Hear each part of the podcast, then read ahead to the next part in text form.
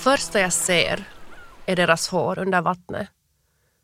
Hur det böljar, gungar, vaggar som sjögräs. Det är natt. Eller tidigt på morgonen. Småtimmarna. Det är den tid då dröm och verklighet möts i ett huvud som plågas av genomgripande trötthet. Vargtimmarna.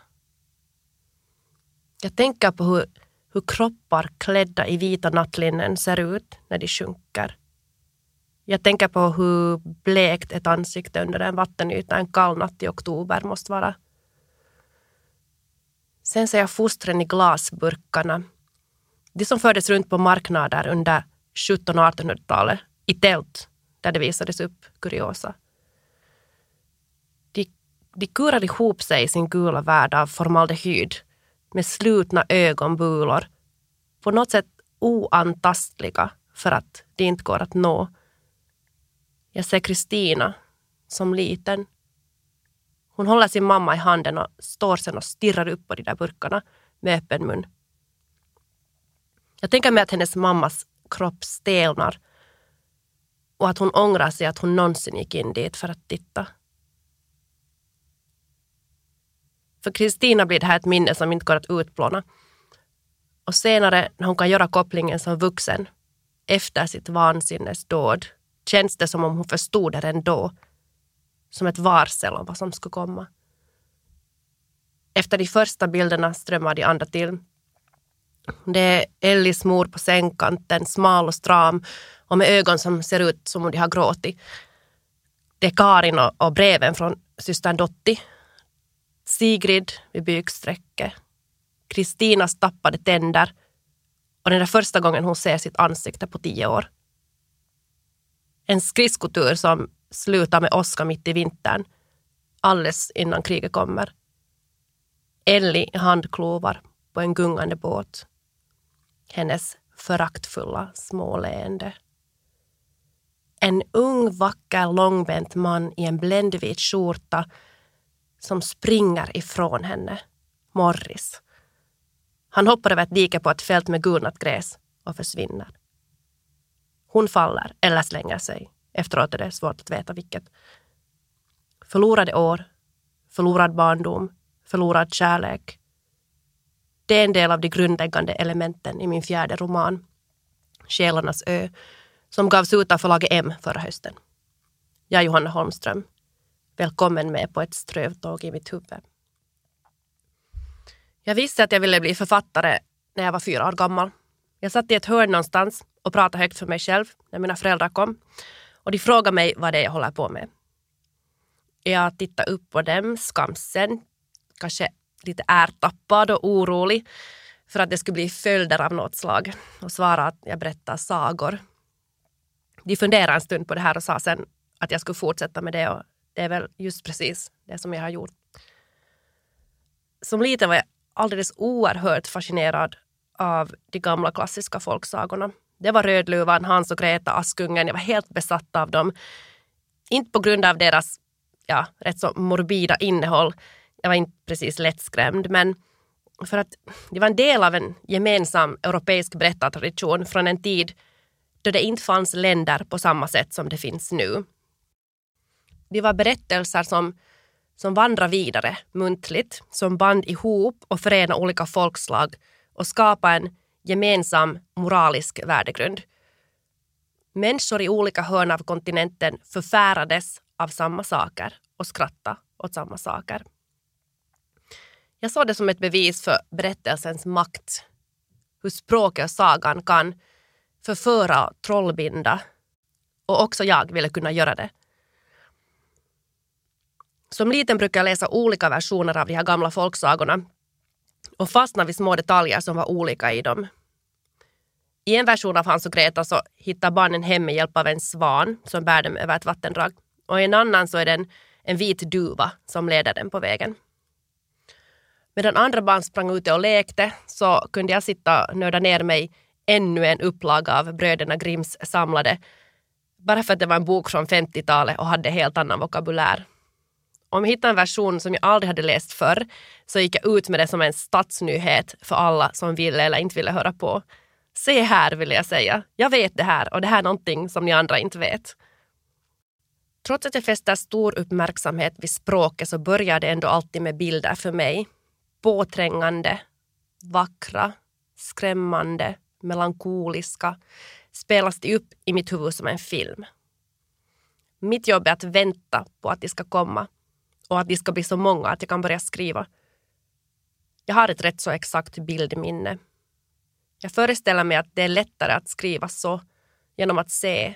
Men jag har förstått att inte alla författare är visuella. En del väntar istället på orden, inte på bilderna. Mina tidigaste noveller innehöll en hel del våldsamma situationer. Det är död, droger och annat som kan kännas lite jobbigt för känsligare läsare att utsättas för. När jag var yngre, lite på 20, så fick jag ofta frågan varför en söt, artig ung flicka som jag från en ordentlig familj skriver så hemska historier. Mm. Då brukar jag svara att Kafka har sagt att folk bara ska läsa böcker som fungerar som hackan till den frusna sjön inom dem. Jag tycker att jag som författare också ska hacka loss på isen inuti.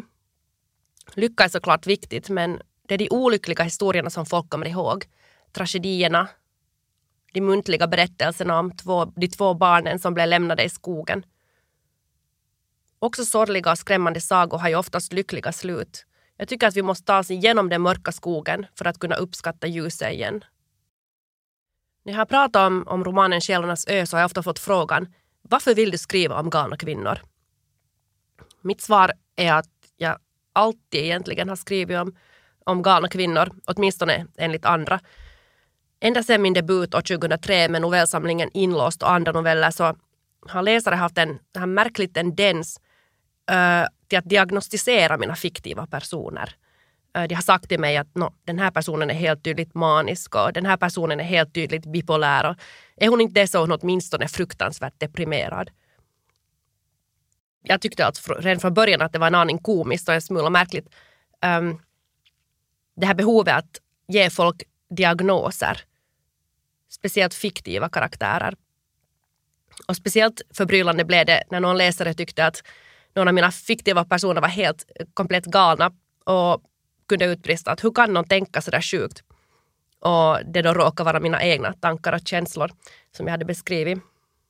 Jag brukar mumla någonting om att själva livet är fiktion och hastigt gå vidare till nästa läsarkommentar. De här reaktionerna påverkar mig ganska mycket jag förstod dels inte varför det var viktigt för en del läsare att ge diagnoser åt fiktiva personer eftersom det inte ger läsningen något mervärde. Mm, och jag funderar också på min egen inställning till diagnoser och eh, kom fram till att jag egentligen inte tror på dem. Eller kanske jag mer ville reda ut vad jag själv tänker om diagnoser. Så småningom så började jag ge mig in på diagnostiseringens och vansinnets historia genom att läsa på till exempel om hur psykmedicinerna utvecklades och om galenskapens historia via den franska idéhistorikern Michel Foucault.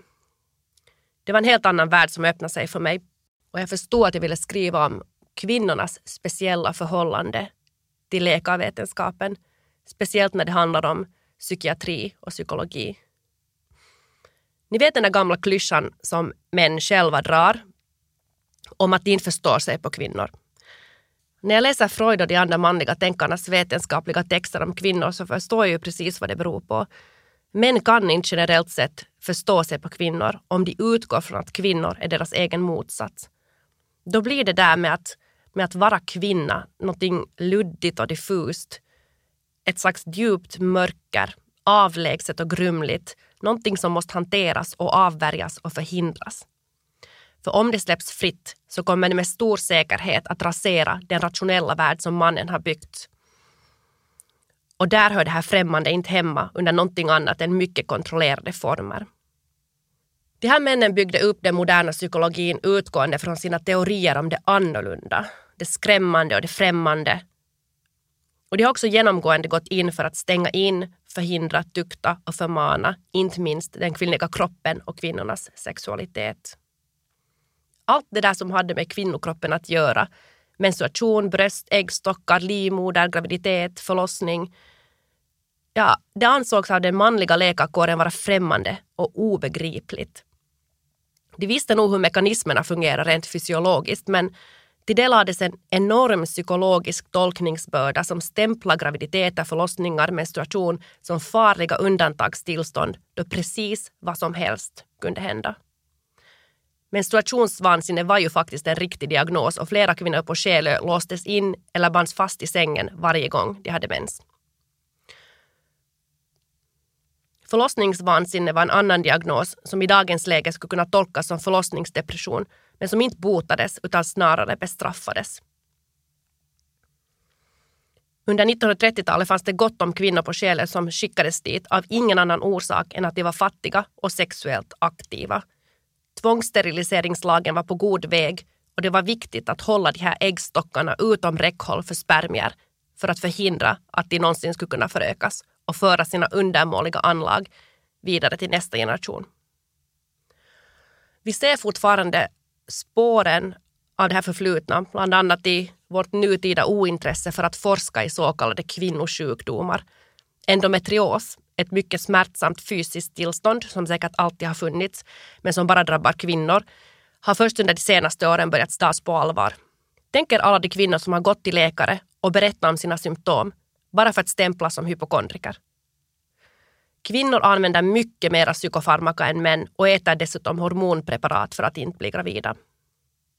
Ingen tar ordentligt tag i kopplingen mellan hormonpreparat och den stora mängd kvinnor som kanske lider av p-pillersdepression, utan kvinnor äter duktigt båda. Tills vi kanske en dag slutar och släpper loss vår ilska på allvar. När jag började forska kring den finska kvinnans mentalsjukdomshistoria hittade jag väldigt snabbt fram till Jutave Krens doktorsavhandling om kriminalpatienterna på det tidigare leprosariet Själö i Åbolands skärgård. Avhandlingen publicerades år 2006 och Jutta Abek är mig veterligen bland de få forskare som överhuvudtaget vid den tiden hade intresserat sig för den här platsen. Det var Finlands första statliga mentalsjukhus. Jag tror att en av orsakerna till det här är att um, sjukhuset under de sista 80 åren var en plats enbart för kvinnliga obotliga patienter. Det har alltid funnits något väldigt slutgiltigt i att skickas till Själö. Först var det de spetälska som enligt legenden skulle ha med sig virke till sina egna kistor där de skickades över. Sen var det den sista anhalten från kvinnor från olika statliga mentalsjukhus runt om i landet. På de andra sjukhusen så fanns det ännu någon slags hopp men, men kom du till Själö så var det inte meningen att du skulle åka hem igen isolering, ibland i flera månader, kamfer, kaliumbromid, sömnkur, insulinkoma, elchocker, lobotomi, kräkmedel av olika slag för att patienten skulle kasta upp det onda. Stolar som våldsamma patienter spändes fast i och som de sen snurrades runt i tills de nästan tuppade av. Ismössor, kalla eller varma bad beroende på om nerverna behövde hettas upp eller kylas av. Tvångströjor, och till och med så kallade dårkistor i vilka patienter låstes in. Allt det här är exempel på metoder som vid olika tidpunkter har använts i försök att bota eller åtminstone lugna patienter som har ansetts vara psykiskt sjuka. Jag tror att människor som har använt sig av de här metoderna verkligen har trott att det de gör hjälper. På 1700-talet blötte till och med en fransk läkare vid namn Pierre Pom ihjäl en kvinna i ett långbad för att han tyckte att behandlingen hjälpte henne. Hon satt i badet i nio timmar per dag i ungefär nio månaders tid. Till slut löstes hon upp inifrån. I sina anteckningar om henne skriver han att patienten botades från sin hysteri men att hon tyvärr dog under behandlingen. Det här är bara några av de exempel på den paradoxala behandling som mentalsjukhuspatienter utsattes för i naturvetenskapens namn. Experiment som trots sin grymhet ändå har lett till nya medicinska rön som senare har hjälpt många. Hon är en bonddotter och har de sista åren av sitt liv i frihet levt i synd tillsammans med en man som heter Einari i en liten stuga som de har hyrt vid Auraås strand. Hon har två utomäktenskapliga barn med två olika män. Och trots att Einari är pappa till det senare så har de inte fått tillstånd att gifta sig på grund av att Kristina har de här utomäktenskapliga barnen. Efter att pojken föds i stugan vid ån så sjunker Kristina in i en djup förlossningsdepression. Det är ett tillstånd som säkert var känt redan då men som egentligen inte benämndes eller togs på allvar. Kristina saknar det som vi idag skulle kalla för stödnätverk. Både Einari och hon är utstötta av sina familjer och av bysamhället som har vänt dem ryggen. Einari jobbar på varvet i Åbo och Kristina lever isolerad med sina barn i en stuga med ett enda rum. En stuga som fylls av barnskrik och där saker konstant ligger kringslängda. Men där hon egentligen inte har någon annan tillvaro än den som ligger runt omkring henne som hon kan se och den är långsamt kvävande. Efter en tid får hon arbete som mjölkpiga på en herrgård. Tidigt varje morgon lastar hon barnen i båten och för dem på dagvård hos en kvinna som är ännu fattigare än hon själv. På kvällen hämtar hon hem dem igen och ror tillbaka. Den här gången mot strömmen för att komma hem. Einar ger sig av till sjöss för att få familjen på fötter och Kristina lämnas ensam med sitt arbete och med barnen. Kanske lika mycket i trots mot, mot den här lotten som sin paralyserande trötthet plockar hon varsamt och mjukt upp barnen en höstnatt och släpper dem i vattnet. Första kapitlet av boken handlar om den här mordscenen och det var också det allra första jag skrev. Det var svårt. Det var olidligt och det var eländigt. Och när jag senare läste korrektur så tänkte jag att hur kan någon börja en roman så här och tro att läsaren ska orka, alltså rent psykiskt läsa vidare? Och hur har jag själv stått ut med att skriva det här? Egentligen börjar min berättelse om Själarnas ö inte alls med Kristina. Den börjar med mig själv i en liten lägenhet för fem år sedan. Där jag vadar omkring i en sjö av smutsbyk jag har ett sovrum där tre personer ska sova, ett kök och ett vardagsrum och det är mycket mer än många andra har och det är jag hela tiden medveten om. Jag ska vara lycklig. Jag har haft tur. Bakom mig har jag ett tio år långt förhållande. Till stora delar präglat av olika former av maktmissbruk. När barnen sen kom så gick det neråt med rasande hastighet. Jag har låst in mig själv med en kniv i badrummet för att få duscha i fred och tänkt att om någon kommer och rycker i den här dörren så hugger jag mig själv i magen. Jag har sovit på en inglasad balkong i iskallt väder för att det enda jag ville var att det skulle vara tyst runt omkring mig.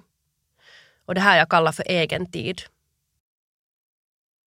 I min lägenhet ensam med barnen är luften lättare att andas. Den enda vuxna jag behöver vara rädd för är mig själv. Den psykiska press och all posttraumatisk stress som jag svettades ur mig är fortfarande ett obehandlat kapitel. Hur mycket ska en person kunna stå ut med på en gång liksom?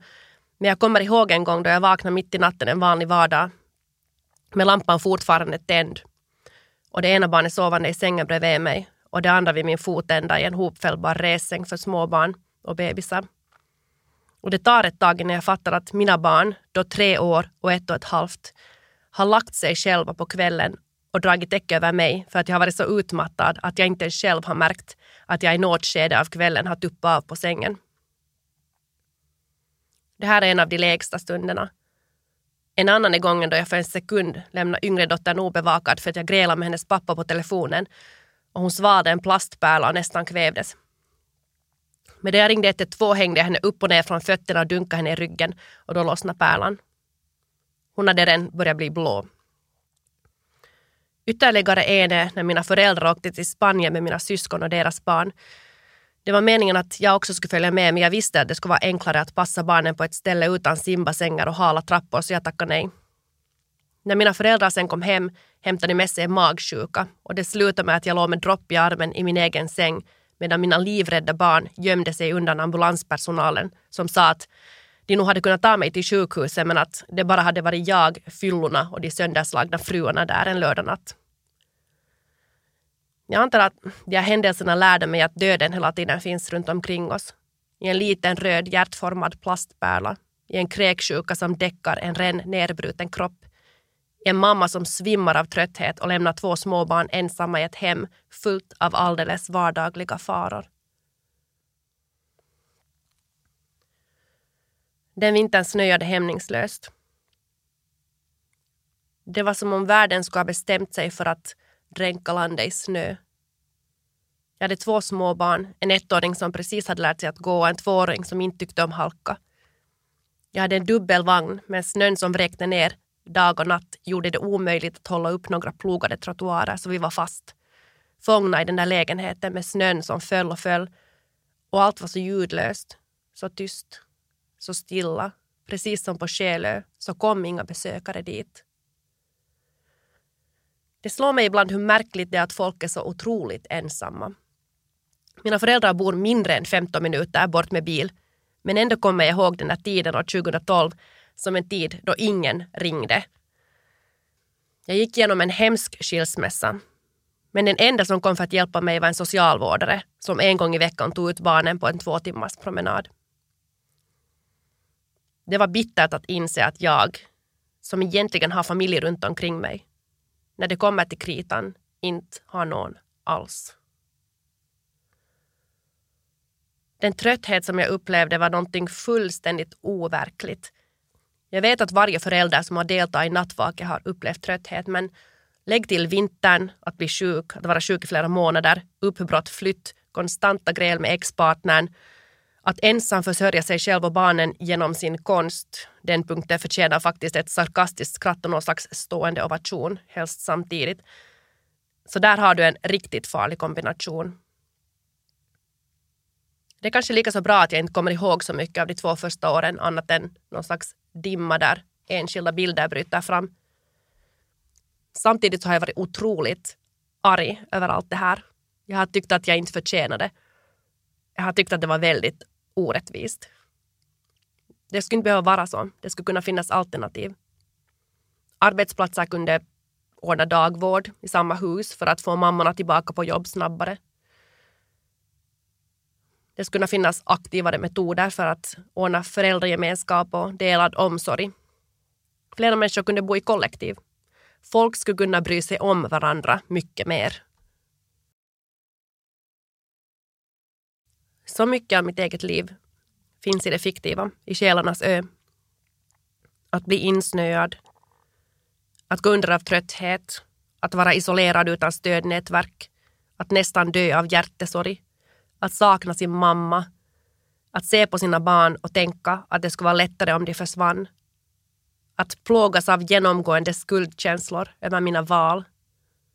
Att tänja på gränserna för vad som är acceptabelt beteende för en kvinna. Att ge utlopp för sitt raseri.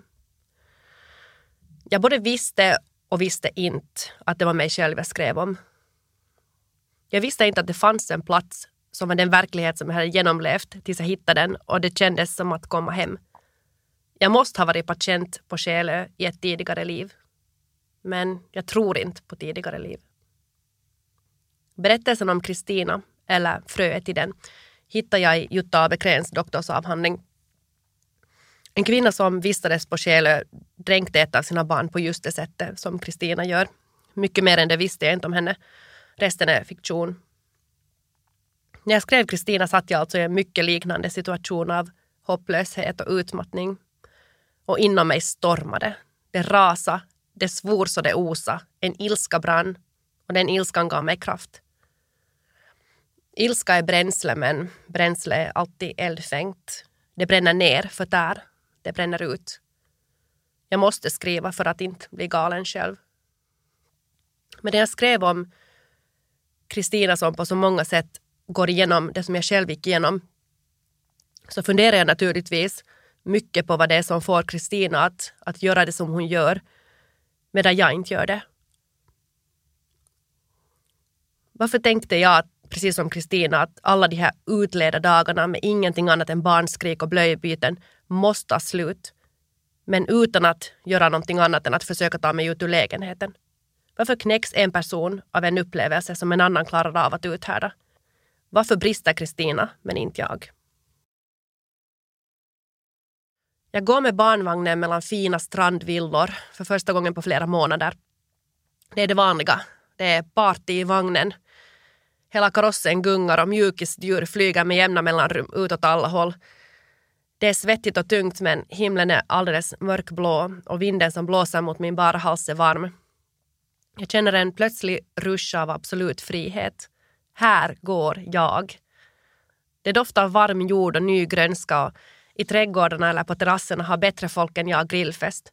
Dyra bilar glider förbi. De som stiger ut är klädda i Bermuda-shorts och Ray-Bans, pikéskjortor. De har douchebag-tröjor draperade över axlarna. Min telefon ringer men jag svarar inte. Ingen vet var jag är eller vad jag gör. Jag behöver inte svara. Jag behöver inte stå till svars för var jag är eller vad jag gör. För första gången, ja kanske någonsin. Jag bara fortsätter skuffa barnvagnen. Plötsligt med en, en styrka och en energi som jag kommer ihåg att jag en gång hade som ung idrottare. Jag tänker, men det här är ju jag. Var har jag varit så här länge? Och det finns en vilja i mig, en vilja att leva. Inte så illa för en som en lång, lång tid, kanske alltid, har levt med en skugga som har lockat och dragit med sig. En dragning bort från livet som jag kanske nu först förstår att inte finns i min läggning utan har att göra med yttre omständigheter. Förtryck, dålig behandling. När allt det där försvann gjorde jag också slut med Thanatos. Det är nu ungefär ett år sedan boken blev klar och det är dags att gå vidare. Precis som det var svårt att skriva boken så har det varit oväntat svårt att släppa taget. Helst av allt skulle jag skriva den en gång till. Samtidigt som det var en tung process så fanns det också en slags trygghet i att vila under den. Som i ett dimmigt drömlandskap där jag kunde flyta omkring. Världen var långt borta, försvunnen och onåbar. Nu ska kappsäcken öppnas och in i den ska allting plockas. Skalpellerna, medicinflaskorna, brevpappren, handklovarna. Med mig tar jag en halvvuxen flicka som vandrar omkring i ett tyst och slumrande hus vid en åstrand någonstans och längtar efter sin mamma. Hon rycker och drar i stängda dörrar. Hon ligger, hon ligger hungrig i långa dunkla korridorer. Jag adopterar henne som halvfärdig i en annan berättelse. Jag känner på hennes toviga hår och drar fingrarna genom det, reder ut det hålock för hålock. Jag drar henne med mig och vi går ner längs stigen där hon som heter Karin en gång kommer att komma gående. Men det är inte med den här flickan Karin kommer för att träffa. Den här flickans kläder ligger hopvikta på hennes säng och hennes lockar har jag gömt under en stallpojkes mössa. Vi går, hand i hand, ut ur den här berättelsen och in i en annan. Jag heter Johanna Holmström och det här var mitt sommarprat.